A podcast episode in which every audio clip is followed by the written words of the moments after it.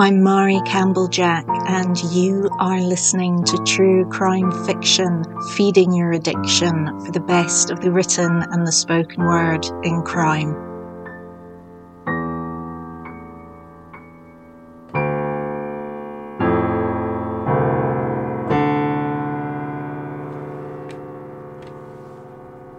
When Laura Van Whye's body was found close to a highway, some people assumed she had been hit by a truck, and some people have chosen to believe that over the last 25 years.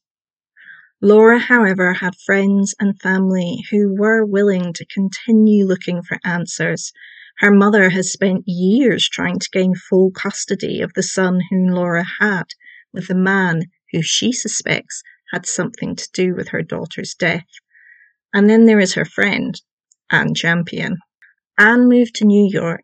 She became a lawyer. She got contacts and experience, and now, 25 years later, is putting her prodigious knowledge and skills to the task of bringing her friend's killer to justice.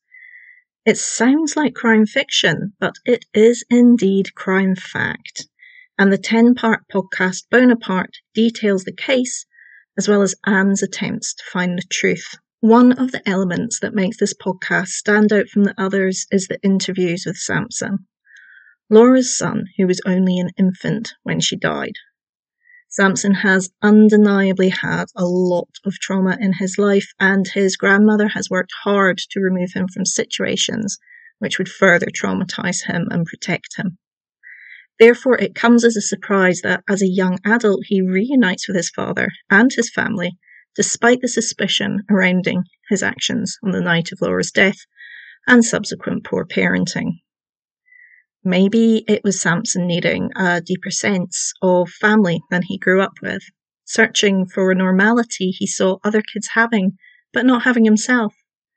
Maybe it's youthful naivety Whatever the reason, it prompts the podcast to ask the question what is the value of truth? Implying it would rob Samson of another family, one that he has only just found and is giving him a sense of peace. This is a question that is often not asked in true crime. Is the truth worth it? In true crime, we fetishize those who tenaciously pursue the truth even when it comes at extraordinary cost to themselves. While idealistically the answer is yes, the truth is always worth it. For many people whose lives have been touched by crime, perhaps their answer is more nuanced. For Anne Champion, though, it is not. One gets the feeling that she will continue to search for the truth no matter what happens, and no matter what truths come to light. Wouldn't we all wish to have a friend as stalwart and well resourced as Anne.